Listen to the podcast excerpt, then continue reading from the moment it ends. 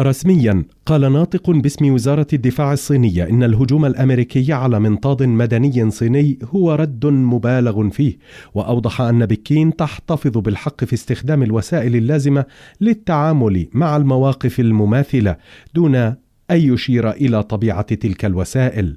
فور الإعلان عن وجود المنطاد وقبل إسقاطه بواسطة مقاتلة أمريكية أعلنت الصين أنه دخل عن طريق الخطأ للمجال الجوي الأمريكي بسبب ظروف خارجة عن السيطرة وما زالت تصر على هذه الرواية بشكل غير رسمي. نقلت صحيفة جلوبال تايمز الصينية عن خبراء لم تسمهم قولهم. إن رد الفعل الأمريكي قد يصعد التوترات بين جيشي البلدين. في المقابل أفادت وكالة أسوشيتد بريس للأنباء أن إسقاط المنطاد جاء بعد أن اجتاز مواقع عسكرية حساسة في أنحاء أمريكا الشمالية بالتحديد من كندا إلى أمريكا الساحل الشرقي.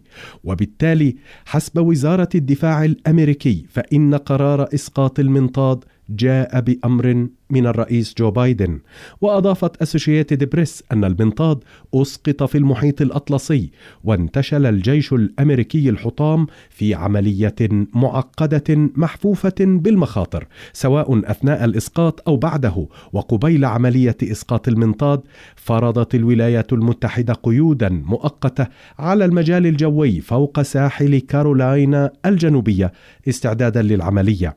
وزارة الدفاع الأمريكية البنتاغون تصر على أن المنطاد الصيني كان يسعى للتجسس على معلومات عسكرية حساسة. كان من المقرر أن يسافر وزير الخارجية الأمريكي أنتوني بلينكين إلى بكين خلال عطلة نهاية الأسبوع الجاري للقاء نظيره الصيني. إلا أنه أرجأ الزيارة عقب الكشف عن حادثة المنطاد. وقالت الخارجية الأمريكية إنه لا طائل من هذه الزيارة كرد فعل دبلوماسي على أزمة المنطاد الذي قيل إن حجمه يوازي حجم ثلاث حافلات للركاب. لشبكة أجيال وليد نصار.